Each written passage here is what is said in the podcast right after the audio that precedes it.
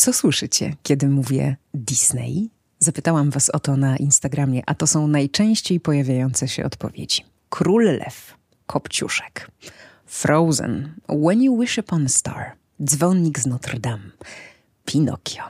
Pozwólcie, że opowiem wam pewną historię i nie będzie to bajka. Magda Miśka-Jackowska zaprasza na specjalny odcinek o Disneyu. To jest podcast o muzyce filmowej Scar and the City.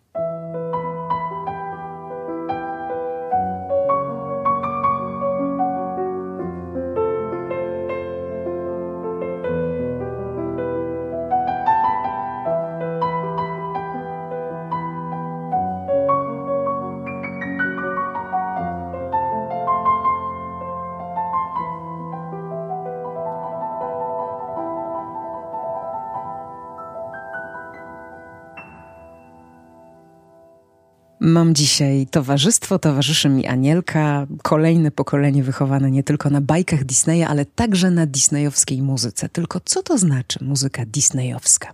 Okazuje się, że znacznie więcej niż tylko muzyka z bajek, a po tym odcinku mam taką nadzieję, będzie to już jasne, choć ja mogę opowiedzieć zaledwie o części przebogatej, bardzo różnorodnej muzycznej disneyowskiej historii, no bo cała byłaby materiałem na książkę albo wręcz na kilka książek. Co ważne, nie będzie to historia samego Walta Disneya, chociaż trzeba zacząć od niego, bo to w jego głowie narodził się ten szalony pomysł, aby muzyka w filmach animowanych była równie ważna co obraz, a może nawet czasem ważniejsza. Sto lat temu, 16 października 1923 roku, Walt Disney założył Disney Brothers Cartoon Studio to więcej niż ma polskie kino dźwiękowe, bo jego historię liczymy od 1930 roku. Trochę mniej niż ma kino w ogóle, ta historia zaczęła się w roku 1895. Te 100 lat Disneya to 100 lat pracy człowieka, później całej marki, ale człowieka na początku, który chyba był największym marzycielem w historii, który nas nauczył, wszystkich dziadków, rodziców, nas, nasze dzieci, wszystkich bez wyjątku, nauczył marzyć i uczy nadal, bo disneyowskie bajki cały czas istnieją. I wydaje mi się, że także muzycznie wciąż podążają za, mm, za trendami, za rozwijającą się technologią, ale także za nowymi kierunkami w muzyce. Ciekawe, że to właśnie marzenia zapewniły Disneyowi nieśmiertelność, której podobno tak pragnął. Historia samego Walta Disneya nie jest historią z happy endem, ale historia jego miłości do muzyki już Absolutnie tak. Zacznijmy od pytania, jak to wszystko się zaczęło. Disney ma w historii muzyki filmowej jeden z najważniejszych rozdziałów. Przede wszystkim był jednym z pierwszych filmowców, którzy naprawdę w nią uwierzyli. Uwierzyli w dźwięk i w muzykę. Przypomnijmy sobie te daty. W roku 1923 Disney zakłada swoje studio, a pięć lat później ogląda śpiewaka jazz bandu. To jest film uznany jako pierwszy dźwiękowy film w historii.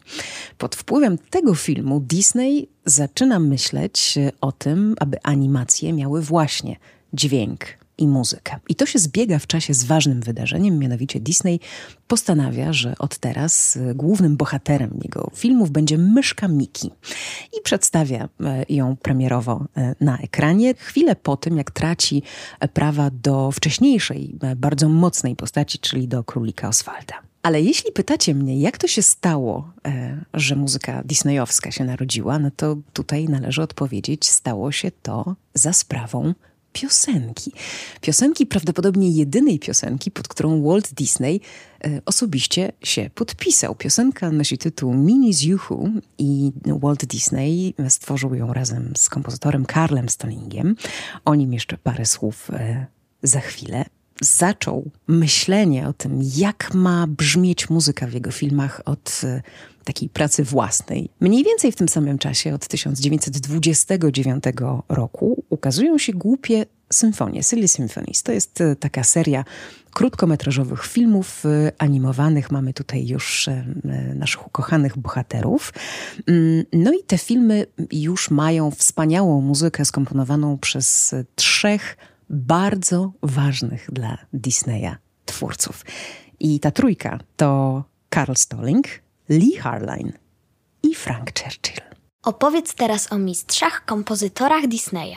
Dobrze, opowiem, a zaczniemy od Karla Stallinga. To jest zapomniany mistrz muzyki XX wieku. Niektórzy uważają nawet, że jeśli w XX wieku byli tacy kompozytorzy, którzy mieli jakiś taki potężny i znaczący wkład e, w, w rozwój e, muzyki, także współczesnej, to był Karl Stalling właśnie wśród nich, a może nawet był jednym z takich najważniejszych, wpływowych e, ludzi.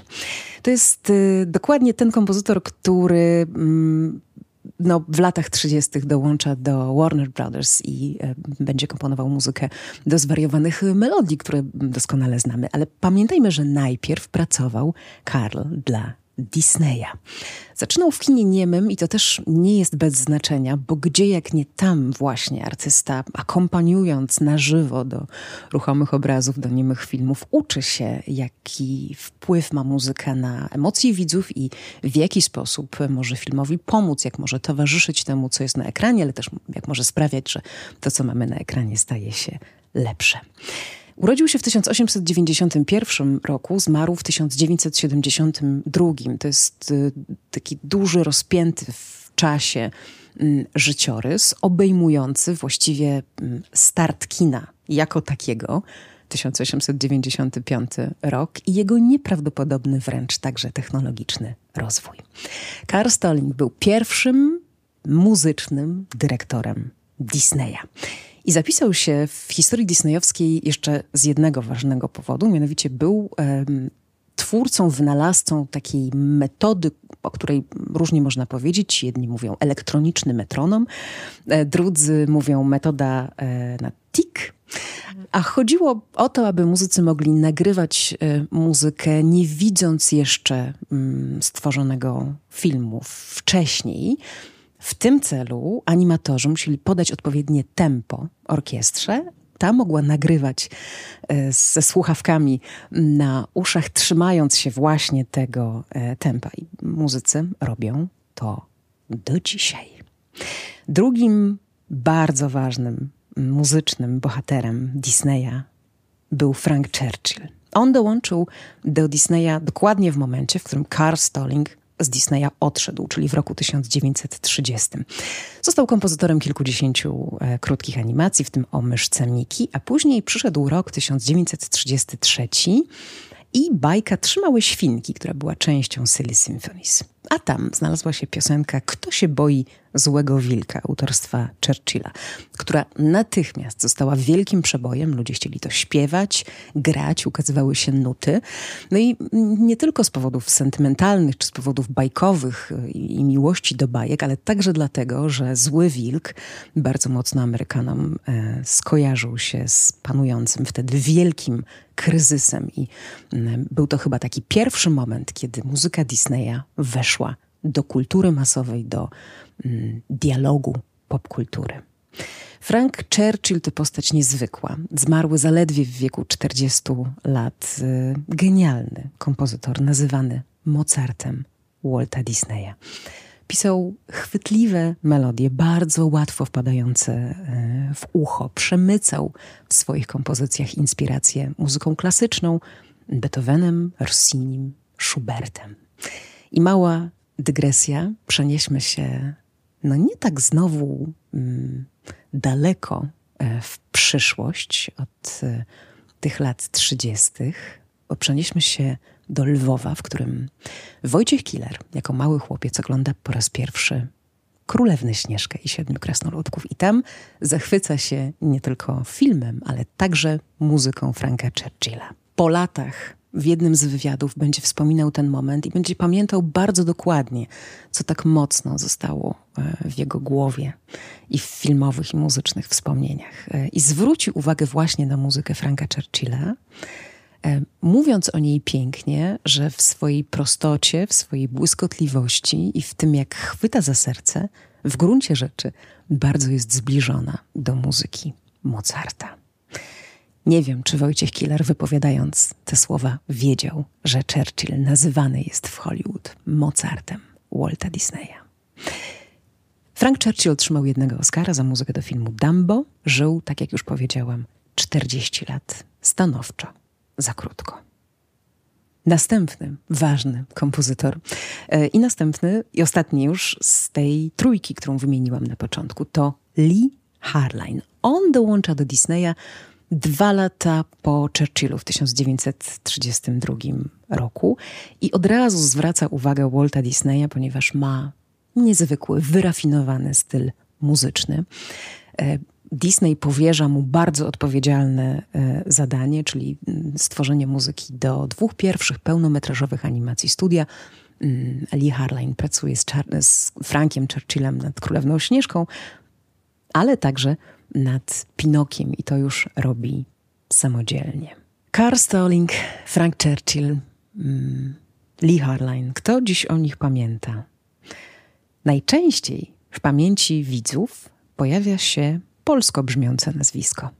Nazwisko Leopolda Stokowskiego, brytyjskiego dyrygenta polskiego pochodzenia i laureata Oscara. Tego, który wraz z Waltem Disneyem, i nie jest to przesada, stworzył fantazję w roku 1940. A był to film nadzwyczajny, ponieważ był to film pokazujący, jak wielkim melomanem był Walt Disney. Film podyktowany muzyką klasyczną, której Disney pozwolił rozkazywać e, wszystkim scenom, całej fabule, narracji. No, to muzyka tutaj e, miała wiodącą rolę. Dodajmy muzyka klasyczna. Film się składa z kilku opowieści i każda jest zainspirowana, podyktowana jakimś dziełem muzyki klasycznej Bacha, Beethovena, Strawińskiego. Nazywano ten film już w momencie e, premiery bardzo pięknie nową formą rozrywki. Kiedy włączymy fantazję, to pierwsze, co pokazuje się na ekranie, to muzycy orkiestry wchodzący na estradę, zasiadający przy pulpitach, a później pokazuje się nam prelegent, narrator, który właśnie opowiada o tym, że będzie to nowa forma rozrywki. I przy okazji daje widzom, małym i dużym, wspaniałą lekcję muzyki. Opowiada bowiem, że e, muzyka w tym filmie mm, jest podzielona na takie trzy rodzaje. Pierwszy rodzaj to jest muzyka, która opowiada jakąś historię. Drugi rodzaj e, to jest muzyka, która nie opowiada wprawdzie historii, ale podpowiada bardzo konkretne obrazy. I trzeci rodzaj muzyki, muzyka jak już on to powiedział, narrator, prelegent, muzyka absolutna, muzyka abstrakcyjna, muzyka niezwiązana z historią, ale to jest taka muzyka, która może, a wręcz na pewno pojawi się w naszej głowie, kiedy tę muzykę słyszymy. No i Leopold Stokowski miał ogromny y, udział w tym, jak fantazja została e, zaprezentowana, dyryguje w tym filmie Philadelphia Orchestra, a w 1942 roku w uznaniu wszystkich zasług dostaje za fantazję mm, Oscara. Jak e, pisze Akademia w uzasadnieniu, jest to nagroda za wyjątkowe osiągnięcie w postaci stworzenia formy wizualizowanej muzyki w produkcji Disneya. Tym samym Leopold Stokowski poszerzył to myślenie o filmie, ten, ten zakres filmu, filmu jako rozrywki i jako formy artystycznej. Ja sobie odświeżyłam fantazję na Disney Plus. Uwaga, ta platforma w żaden sposób nie sponsoruje tego odcinka. To było wielkie przeżycie. Ogląda się to cudownie. Dzięki nowoczesnej technologii to jest nie tylko uczta dla ucha, ale także uczta dla oka. I teraz te nazwiska, o których e, na pewno pamiętamy. Co więcej, e, doskonale je znamy. Alan Menken, ośmiokrotny laureat Oscara. Wyobraźcie sobie, jaki to jest moment, kiedy się dostaje Oscara, jak niezwykłe. Mm, to musi być e, doświadczenie dla artysty filmowca. On ma tych statuetek e, osiem i jest dzisiaj bez wątpienia naczelnym kompozytorem disneyowskim. Randy Newman, pochodzący z tej absolutnie fantastycznej muzycznej rodziny e, Newmanów, rodziny kompozytorów, dyrygentów i aranżerów. Tu mała dygresja.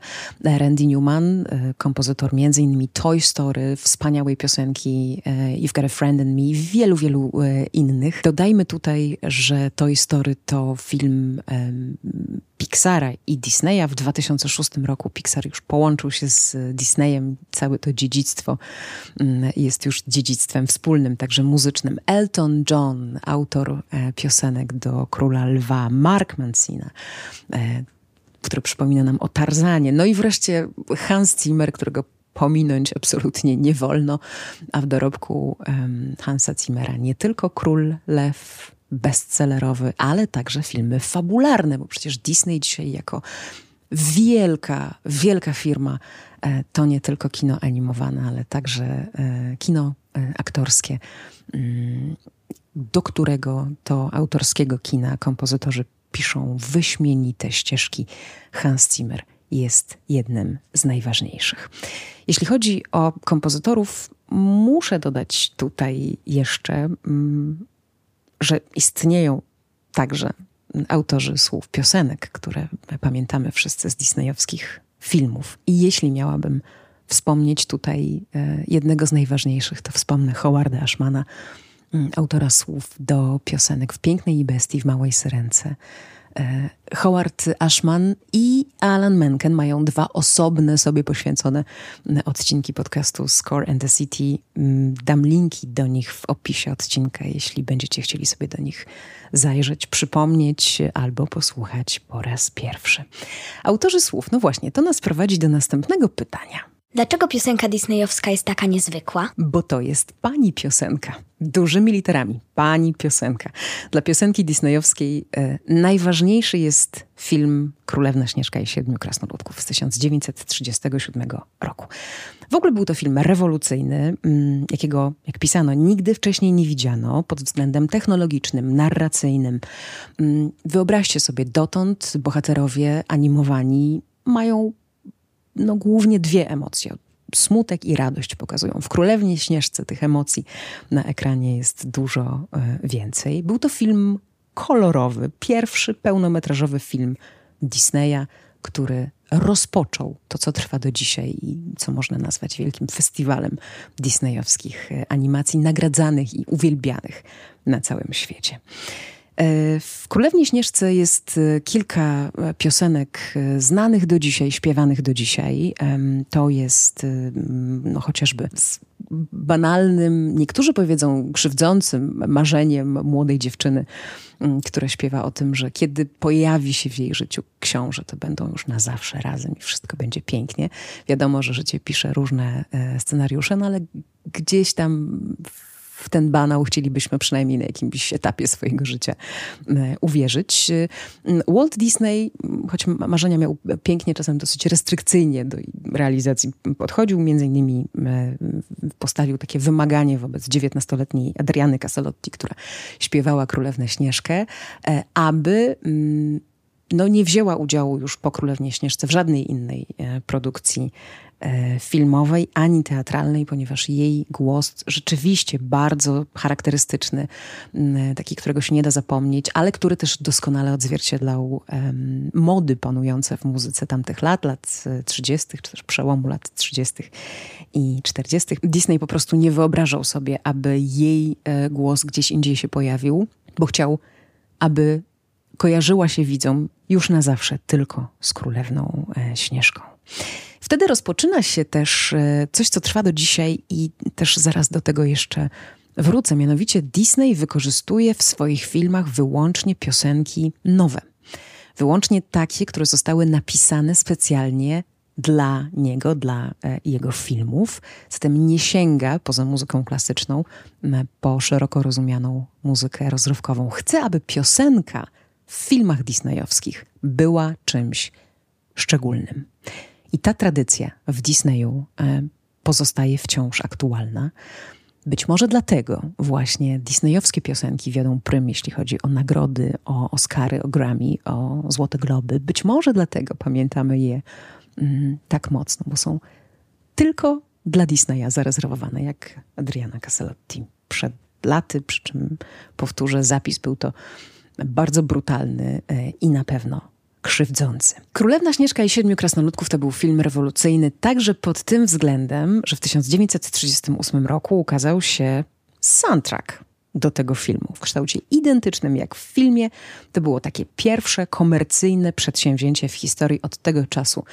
Y, no bardzo często życzymy sobie, aby soundtrack filmowi towarzyszył, abyśmy mogli y, sobie słuchać muzyki z filmu, który nam się spodobał także poza kinem. Ale nie wiem, czy wiecie, y, już o tym wspominałam w podcaście, ale nie jest to też taka bardzo znana informacja, że w 1930 roku ukazuje się też Królewna Śnieżka i Siedmiu Krasnoludków z polskim dubbingiem. E, słowa piosenek e, autorstwa Mariana Hemara śpiewamy do dzisiaj. I tak Someday My Prince Will Come to tam przez cienisty bór. Hej ho, hej ho, do pracy by się szło i y, wiele innych. I później odświeżany nawet dubbing po latach, co, co się stało y, pod koniec pierwszej dekady lat dwutysięcznych, także słowa Mariana Hemara zachowuje. I tutaj muszę powiedzieć jeszcze o dwóch ważnych rzeczach. E, Królewna Śnieżka i Siedmiu Krasnoludków to jest już pełną parą wejście Disneya do kultury popularnej. Czego dowodem jest piosenka Hej ho, hej ho, do pracy by się szło. Każdy z nas ją potrafi zanucić. Mm, pewna stacja radiowa miała ją bardzo długo, a być może mają nadal, e, nie wiem, bo dawno nie słuchałam, jako taki motyw, taki jingle rozpoczynający wiadomości ekonomiczne. W tym sensie gdzieś tam myślimy i śpiewamy Disneyem, nawet jeśli nie pamiętamy, że jest to piosenka z disneyowskiej bajki. I druga rzecz, dzięki takiemu klejnocikowi jak Someday My Prince Will Come, Disney e, zaczyna swoją wielką popularność w świecie jazzu.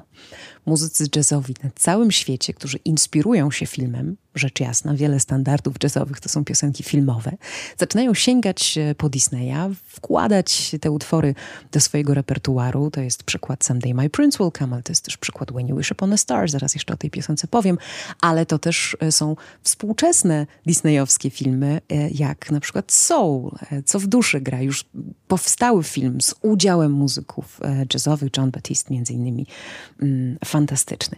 Zatem nie byłoby historii e, dzisiejszego jazzu, e, tego dwudziestowiecznego jazzu e, i, i jazzu XXI wieku, gdyby nie piosenki Disneya. I wreszcie, piosenka też stała się muzycznym logo Disneya. Piosenka Świerszcza Hipolita z Pinokia z 1940 roku, jedna z ukochanych e, melodii Walta Disneya. Chciał dla niej takiego specjalnego miejsca i utrwalił e, to miejsce od lat 50. E, to muzyczne logo pojawiało się w telewizji, a od 1985 roku ten temat właśnie towarzyszy animowanej czołówce studia, otwierając dla nas kolejne disneyowskie filmy. Autorem Upon a Star był Lee Harline, który właśnie już przy Pinokiu e, dostał um, poważne zadanie samodzielnej pracy nad muzyką, co tylko pokazuje, jak bardzo Walt Disney mu e, ufał. I chociaż e, Pinokio otrzymał gorsze recenzje od Królewny Śnieżki, włączając w to muzykę, no to ta piosenka e, wygrała. Wygrała nieśmiertelną popularność. Była też pierwszą disneyowską piosenką, która zdobyła Oscara. A słowa do piosenki When You Wish Upon a Star e, napisał Ned Washington, który współpracował w tamtym czasie z wieloma bardzo znanymi kompozytorami, z Wiktorem Youngiem, Maxem Steinerem, mm, ale także z Bronisławem Kaperem, pisząc słowa do jego tematu on Green Dolphin e, Street. E, Ned Washington to jest ten autor słów, którego myśli i słowa śpiewamy, śpiewając My Foolish Heart I'm Getting Sentimental Over You i wiele innych. Zatem kultura popularna, dialog, codzienność, e, jazz.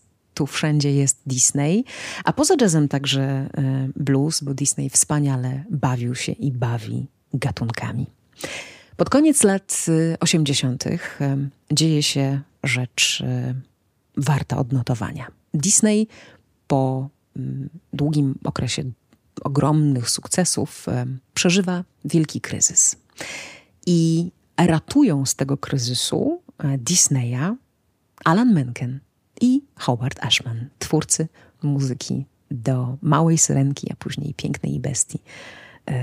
Rozpoczynając tym samym coś, co w historii mm, kina, mm, w historii Disneya i w historii muzyki filmowej nazywamy renesansem disneyowskim. Ten renesans obejmuje bardzo znane filmy jak Dzwonnik z Notre Dame, e, Pocahontas, Króla Lwa i wiele innych tytułów.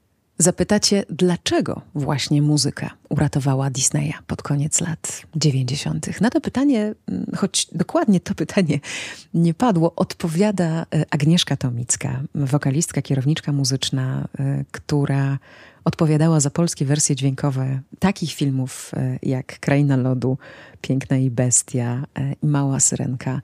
Właśnie od lat pracująca dla Disneya, dzięki niej filmy disneyowskie tak świetnie brzmią również po polsku. No ale jako rasowy muzyk e, Agnieszka potrafi odpowiedzieć na pytanie, co takiego szczególnego w tej disneyowskiej muzyce jest. Mm, rozmawiałam z Agnieszką na potrzeby mm, ruchu e, muzycznego, który był e, poświęcony w czerwcu właśnie animacjom i muzykom z animacji. I zapytałam Agnieszkę, co w tej stuletniej historii disneyowskiej animacji, co się zachowało do dzisiaj. I ona mówi tak. Może szczególny rodzaj disneyowskiej piosenki. Disney nie idzie na łatwiznę z cytowaniem przebojów, z doklejonym nowym tekstem w myśl zasady lubimy to, co znamy. Piosenki są liryczne, trudne, towarzyszą największym emocjom. Gdy czytasz książkę, zaglądasz w wewnętrzny świat postaci, poznając przemyślenia jej lub wszystko wiedzącego narratora. W filmie bohater sam do siebie raczej nie mówi, to piosenka jest momentem i introspekcji lub ekspozycji. Pamiętajmy też, że głównym odbiorcą tych filmów są dzieci. Ze sprawą baśni Grimm czy Andersena poznają świat dorosłych w metaforycznej postaci. Mogą go przeżyć w kontrolowanej przestrzeni, w mądrej, ze szlachetnie podaną puentą opowieści. Piękna melodia powoduje, że te treści zapamiętuje się lepiej. Myślę, że musicalowe filmy Disneya, bo tak o nich Agnieszka mówi, są częścią tej starej tradycji. Zapytałam Agnieszkę też e, o Alana Menkena, czy jest dzisiaj największym muzycznym bajkopisarzem, a ona odpowiedziała, jest bajkopieśniarzem. Jednym z największych, stworzył legendarne melodie, a renesans Disneya, mm, to jest ten okres, o którym wspominałam, zaczął się właśnie od jego musicalowych tytułów. Mam też wrażenie, że to Menken wymyślił rozpoznawalny disneyowski typ piosenki dzisiejszej piosenki. Subtelne intro, potem rozwijany temat, potężny refren i nagły cios, mol, liryka. Wsobny fragment i zawahanie, potrzeba dopowiedzenia czegoś. I znowu powrót do wielkiego refrenu. Te zwolnienia to moje ulubione miejsca. Poznasz mnie po nich, bo tu mogę sobie poszeleścić. Wielkość Menkena polega też pewnie na umiejętności posługiwania się różnymi stylami i komponowaniu muzyki symfonicznej, wielowarstwowej w kontrapunktach. Po co nam bajki z piosenką? Piosenka w filmie jest szczególnym nośnikiem emocji. Dźwięki przekazują je w sposób bardziej poruszający, łatwiejszy do zapamiętania i dopowiadają treści muzyczną frazą. Stają się emblematem filmu.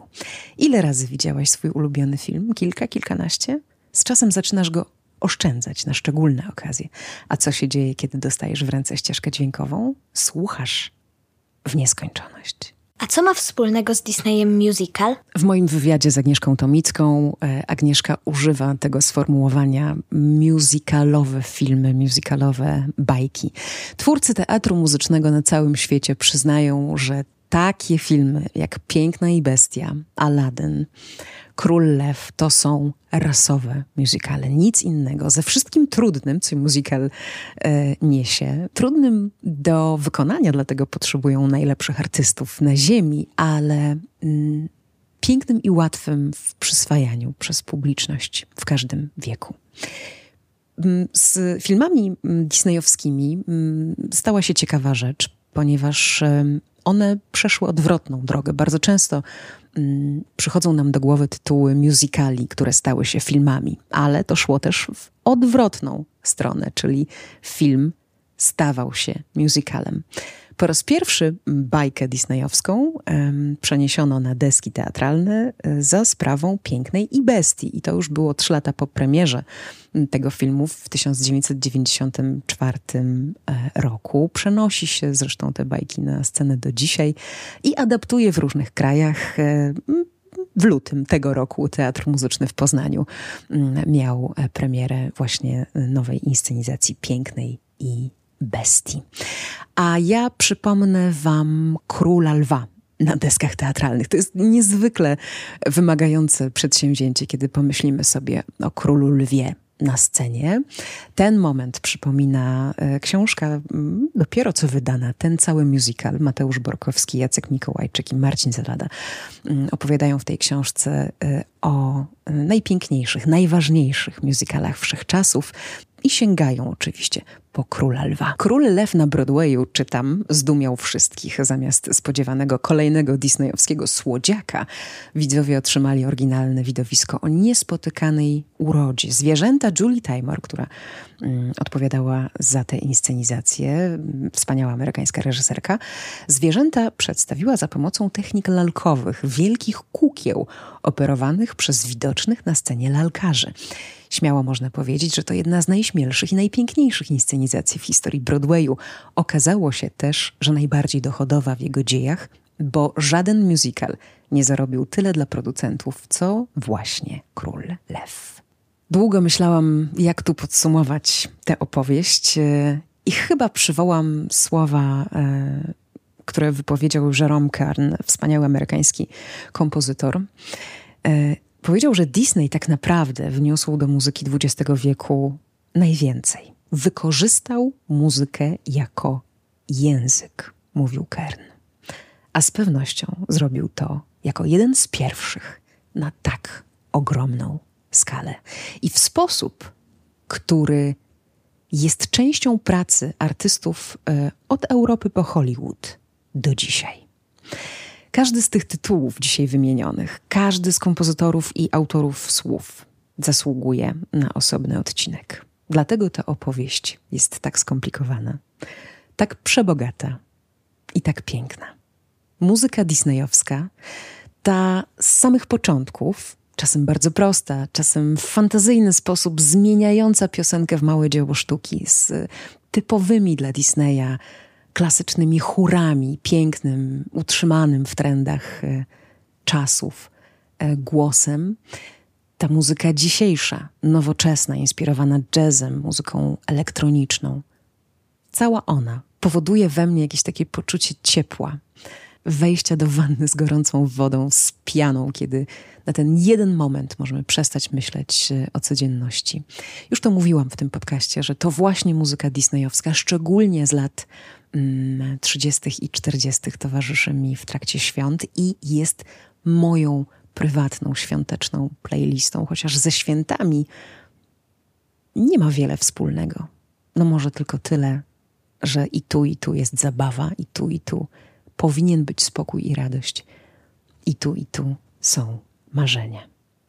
Disney na pewno powróci w podcaście. Dziękujemy za wysłuchanie tego odcinka. Jeśli Ci się podobało, oceń podcast na Spotify lub i... iTunes i koniecznie zasubskrybuj. A najfajniej będzie, jak puścisz go dalej w świat. Dziękujemy. Anielka i Magda.